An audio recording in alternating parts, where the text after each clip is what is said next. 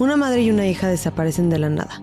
Al principio nadie se preocupa de que este dúo se hayan ido de vacaciones. Se fueron a un pueblo costero que se llama Toulouse, en Francia. Pero después de varios intentos fallidos de sus familiares para comunicarse con ellas, se dan cuenta de que algo no está bien. Hola y bienvenidos a un nuevo episodio de Y así les mató. Como siempre, yo soy su host Emmy. Feliz año nuevo. Espero hayan disfrutado el episodio de la semana pasada, que fue, les regalé uno de Patreon, el primero de Ted Bundy. Espero que pues eso los inspire para ir a ir a escuchar los, los que siguen. Tienen siete días gratis, una semana. Eh, pueden cancelar cuando quieran. Cuesta tres dólares mensuales. Hago como dos episodios extras al mes. Normalmente hago series. Ahorita voy a empezar a hacer la serie de Ed Kemper, que seguramente pues muchísimos de ustedes son eh, fans del, del crimen. Entonces seguramente han visto la serie en Netflix Mindhunter. Y es uno de los asesinos que salen ahí. Entonces no se lo pierdan y espero verlos ahí.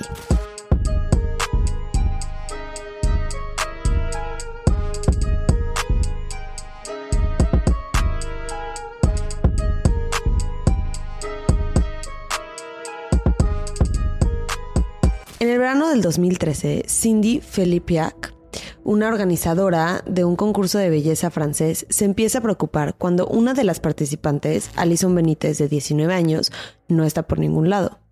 Se supone que tenía que llegar a una junta muy importante porque solo faltaba un mes para el concurso. Alison es una de las competidoras pues, más dedicadas y es la competencia que va a decidir quién de estas jóvenes se convierte en Miss Francia. O sea, que era muy muy importante y era muy raro que Alison no asistiera. Algo muy importante tenía que pasar para que ella se saltara esta junta. Cindy y las otras participantes sabían de su educación y entre más minutos pasaron, se preocuparon más y más. No pudieron comunicarse con Allison ni con su mamá Marie José. Y aunque estas mujeres estaban seguras de que jamás se irían sin decir nada, la hija más grande de María José, llamada Lidia, no está tan sorprendida de que su mamá se haya ido así como de la nada. Una de las razones es porque ya había hecho algo similar en el pasado pero la otra es porque una noche anterior le mandó un mensaje a su hija diciendo, tomé una decisión difícil, pero es lo mejor para todos, me voy a Toulouse con Allison, háblale a tu papá. Al papá al que se refiere es realmente su padrastro, pero ha estado en su vida desde que ella tiene 11 años y para ella es su papá. Este mensaje está un poco raro, pero como les dije, era común que su mamá desapareciera de vez en cuando. Solamente unas semanas antes se había ido de la nada cuatro días y antes de eso se había llegado a ir hasta 10 días seguidos. No es algo que haya hecho toda su vida, pero desde que se separó del papá lo empezó a hacer. Entiendo que se escucha pues medio raro, pero la realidad de las cosas es que todos seguían viviendo juntos y puede que estos viajes los haya hecho para tener un poco de espacio de su ex, ¿no? O puede que haya sido una manera de llamar atención. Por lo que fuera, lo lleva haciendo dos años desde que se separaron pero seguían viviendo juntos. El punto es que para la familia no fue una bandera roja que se hayan ido de la nada. Y menos porque pues iban las dos juntas. Lo único que a mí me llama la atención es que Allison no le avisó ni a sus amigas ni a la organizadora del concurso. Pero bueno, en este punto nadie está lo suficientemente preocupado o preocupada para contactar a las autoridades. Lidia intenta hablar con ellas el 15 de julio, pero no obtiene respuesta. Y luego otra vez el 16, pero tampoco logra hablar ni con su hermana ni con su mamá. Eventualmente, Lidia decide hablarle a su otra hermana, Roxanne, y ver si ella había hablado con su mamá. Roxanne ni siquiera sabía que se habían ido de viaje. O sea que obviamente no había tenido ningún contacto con ninguna de las dos. Y deciden checar las redes sociales de Allison. Y lo que encuentran no hacen nada para calmar sus preocupaciones porque Allison no ha estado activa en sus redes sociales. Y estamos hablando de un adolescente de 19 años que normalmente interactúa pues bastante con estas plataformas. Entonces eso ya se les hizo muy raro. El 22 de julio, Francisco Benítez, el papá de Allison, está lo suficientemente preocupado para ir a la estación de policía. Pero según los reportes, solo estuvo ahí 10 minutos. Y aquí es en donde empiezan un poco las diferencias de opinión de la manera en la que maneja la desaparición de su hija y ex. Porque por un lado, la policía le dijo que las dos mujeres son adultas y pues no podían hacer nada al respecto. Y por otro lado, si realmente estás preocupado, siento que la mayoría de las personas se quedarían más tiempo intentando hacer algo al respecto, intentando convencer a los policías de que se tomen en serio sus preocupaciones.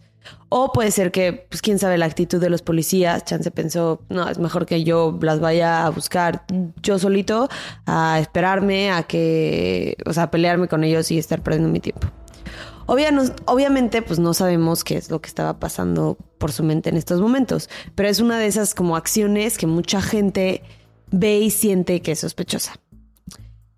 Tres días después, el 25 de julio, y 11 días después de la última comunicación de Allison y María José, Lidia, junto con Francisco, logra que la policía oficialmente las considere personas desaparecidas.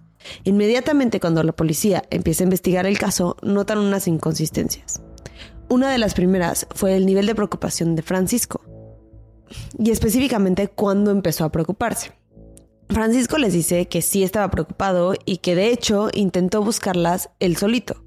Para Lidia esto es una sorpresa.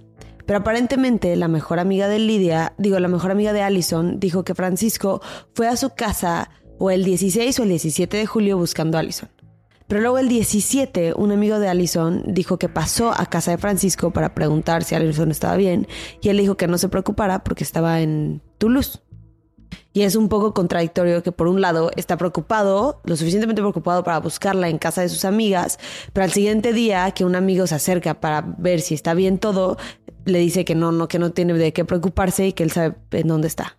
Entonces, como que no, no, no tiene sentido. Es, un, es una inconsistencia. Y de lo que la policía puede ver, ninguna de las mujeres ha tenido comunicación con nadie desde el 14 de julio. Entonces no hay forma que él supiera como, ah, sí, ya sé que están en Toulouse porque hablé con ellas hoy. O sea, no. Y lo más preocupante aún es que tampoco ha habido actividad en sus cuentas bancarias. Y obviamente no puedes viajar sin gastar dinero. O sea, no, no existe. Cuando investigan sus últimos movimientos, buscando cómo y cuándo se fueron a Toulouse, se dan cuenta de otra cosa que solo les indica que algo siniestro pasó. Porque ninguna de las mujeres tenían licencias y el coche familiar estaba en la casa con Francisco, o sea que ese no fue el medio de transporte que usaron. Queda pues nada más el transporte público, pero no encuentran ningún video, foto o registro de que hayan comprado boletos y que hayan usado alguno de estos transportes. Sin ninguna pista, la policía decide pedir la ayuda del público y a finales de julio anuncian la desaparición de las dos mujeres. Poco tiempo después, les, llevaron algunas, les llegaron perdón, algunas llamadas de personas que creen haber visto a las mujeres, pero ninguna llega a la ubicación de ellas. Nadie realmente las puede encontrar. Y el primero de agosto deciden hacer una búsqueda del departamento de la familia y llevan a un equipo forense a hacer todo tipo de análisis en el hogar, pero no encuentran ningún tipo de evidencia de que algún crimen de que ah, hubo algún crimen en el departamento, o sea, no hay sangre, nada. Y aunque están investigando esta posibilidad, no han descartado muchas otras posibilidades, como que se hayan ido por su propia voluntad, simplemente porque no tienen suficiente información para tener una teoría de qué sucedió pero sí están inclinándose un poco más a que alguien es responsable de su desaparición. O sea, que ellas no se fueron por su voluntad y que algo probablemente pues malo les, les pasó. El 4 de agosto Francisco empieza a perder la cordura y eso se vuelve claro cuando se publica un video de él en internet hablando directamente hacia la cámara llorando. En el video dice que está pidiendo por el regreso seguro de Allison y de Marie, que está seguro de que no se fueron ellas por su cuenta, porque pues, Allison nunca le haría eso, está muy preocupado y que esta es una situación, eh, que esta situación ha sido muy difícil, que ha intentado mantenerse fuerte, pero para este, que ya está a punto de explotar. Esto pues, lo dijo en francés, entonces cambia un poco seguramente el significado, pero es más o menos lo que estaba diciendo. Les voy a poner un poco del video aquí nada más para que escuchen nada más la emoción de su voz y pues ustedes díganme qué opinan de este video. Ça a été des livres, des choses que les gens commentaient et disent sans savoir ce qui passe dans la vie privée des gens. Là. Nous sommes une famille comme toute autre famille, avec des hauts et des bas. Les gens qui me connaissent vraiment, là, ils savent très bien que pour moi, Alison, c'est ma vie. Mais ça, il y a seulement que les gens qui me connaissent qui peuvent savoir ça.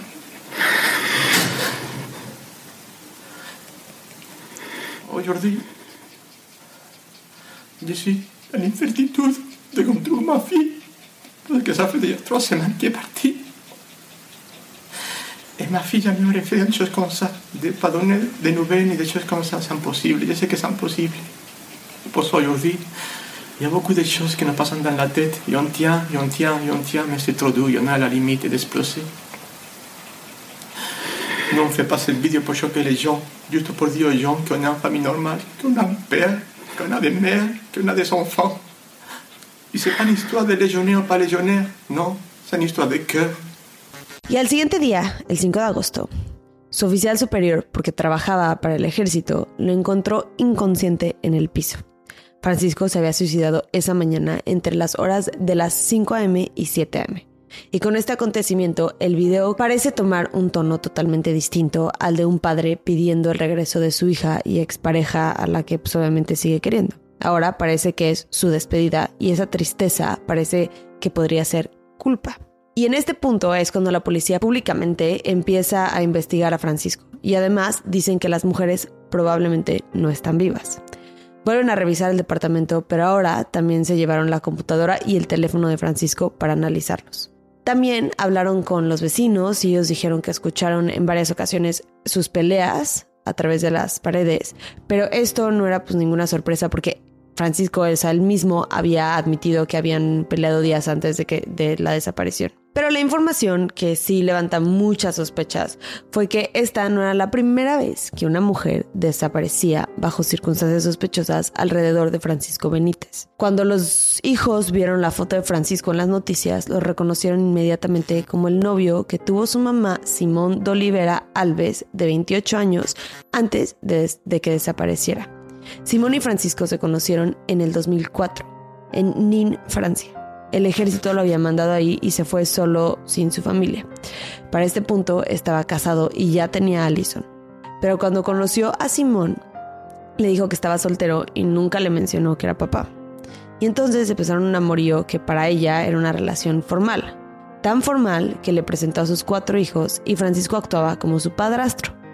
Todo iba bien hasta que Simón se enteró que Francisco le había mentido de todo y tenía realmente esta vida que había escondido con toda una familia. Y luego Simón desapareció. La investigación nunca dio ninguna con ninguna respuesta de las circunstancias que llevaron a su desaparición. Solamente sabían que Simón se había peleado con Francisco y el 29 de noviembre ella le había mandado un mensaje a Francisco diciendo que se iba a ir y que no iba a regresar. Suena familiar, ¿no? Pero sin ninguna evidencia prácticamente abandonaron el caso. Hasta la desaparición de Allison y María José. Y justo cuando vuelven a abrir esta investigación, los resultados de los análisis de los electrónicos se finalizaron y la policía se interesó mucho en una llamada que hizo Francisco justo antes de suicidarse a una mujer en España llamada María Teresa. María Teresa era la novia de Francisco en este momento y la policía decide platicar con ella. Ella les dice que vio a Francisco en su departamento días después de que las mujeres se, entre comillas, fueron. Y este, ese momento no notó nada que le hiciera sospechar que él tuvo algo que ver con su desaparición. Pero en retrospectiva, sí hay algo que le, que le hace dudar y que pues, prefiere mencionarse a la policía. Y dijo que cuando estuvo en el departamento había un olor muy desagradable, pero él le dijo que era el olor de la basura del vecino. Y ella pues no tenía por qué dudar de él, pero los detectives están casi seguros de que ese olor eran los cuerpos de su hija y María José en estado de decomposición en el departamento. Y con toda esta información, la policía extiende sus búsquedas a las facilidades que tenía acceso Francisco en su trabajo. Entrevistan a las personas con las que tuvo contacto y rápidamente se dieron cuenta de que actuó de manera muy bizarra los días después de la desaparición. Un testigo dijo que bajo las órdenes de Francisco lo ayudó a trasladar un congelador desde su vivienda a las facilidades. De la nada decidió que quería donar este congelador al ejército. Y cuando estaba en la casa, este hombre, este soldado, se dio cuenta de que estaba como tapado el lavabo con un líquido rojo espeso. Para este punto no sabía que las mujeres estaban ni siquiera desaparecidas. Entonces, y aunque se le hizo un poco raro, pues nunca se le pasó por la mente que posiblemente era la sangre de las mujeres. Cuando llegaron a la facilidad, a las facilidades, decidió que el congelador necesitaba un lavado profundo. Y otro testigo dijo que vio a Francisco lavando unas sábanas y un tapete con lo que parecían manchas de sangre. El soldado que vio a, Francisco lavando las sábanas le preguntó que por qué estaban manchadas de sangre. Y su explicación fue que había descongelado carne. Pero ¿quién descongela carne encima de sábanas? O sea, todavía te digo, como chance el tapete, tenías un tapete en la cocina y estás descongelando carne y pues se descongeló y se cayó sangre y cayó en el tapete. Va. Aunque no, no, no, no se especifica qué tipo de tapete es. O sea, no sé si sea como un tapete más de baño o si fuera más como una alfombra. O sea, no sé. Pero las sábanas, ¿quién pone sábanas abajo de una carne que se está descongelando? O sea, no, no tiene sentido. La policía obviamente se interesaron mucho en el congelador y en la posible evidencia que podían encontrar dentro. Y efectivamente encontraron la evidencia que estaban buscando. Dentro habían rastros de sangre de Allison, su hija. En una lavadora en las facilidades en donde trabajaba también encontraron rastros de sangre de Allison y posiblemente de María José. Aunque ya no tenían esperanza de encontrar a las mujeres con vida, esta evidencia era lo que necesitaban para confirmarlo. Y oficialmente se convierte en una investigación de homicidio a principios de septiembre. Y ahora todos los esfuerzos son para encontrar los cuerpos empezando por reconstruir, por reconstruir los pasos de Francisco usando pues, la geolocalización de su coche y su teléfono. Y uno de los primeros lugares en los que buscan es el pueblo de Lookup, a 30 minutos. Y ese lugar les llamó la atención porque no solamente fue una vez, fue varias veces, exactamente tres veces entre las fechas del 14 y el 17. Se enfocan en búsquedas en pues, lugares remotos como el bosque y plantas de tratamiento de agua, pero a pesar de todos los métodos que usaron de perros y tintas y buzos para ver si encontraban sangre o algún rastro de las mujeres, no encontraron absolutamente nada. Y el 30 de octubre oficialmente finalizan las búsquedas. Y no pasó nada en, en el caso hasta el 2016, o sea, tres años después cuando el hermano de María José comparte una teoría con la policía. Una mujer lo contactó y esta mujer vive en un pueblo cercano a Peripeñón, eh, que es en donde vivía la familia Benítez, y le dijo al hermano que un día su perro desenterró los huesos, unos huesos en la playa que parecían humanos. Y los detectives, pues obviamente, excavaron esta playa en donde encontraron mm, pues, muchos más huesos. Y la esperanza, obviamente, es de que tal vez por fin le pueden dar conclusión a este caso. Pero desafortunadamente no eran los huesos ni de Allison ni de María José. Ni siquiera eran humanos, eran de un animal. Y aquí es en donde este caso está ahorita. Técnicamente abierto, pero no hay ningún tipo de actividad, al menos de la que sepamos o que sea pública, ni del caso de Simón, ni del caso de Allison y María José. Muchas gracias por escuchar este episodio de Y así les mató. Los veo el martes con otro episodio y que tengan pues bonito día si están empezando su día o si están acabando, que descansen. Y pues sí, bye.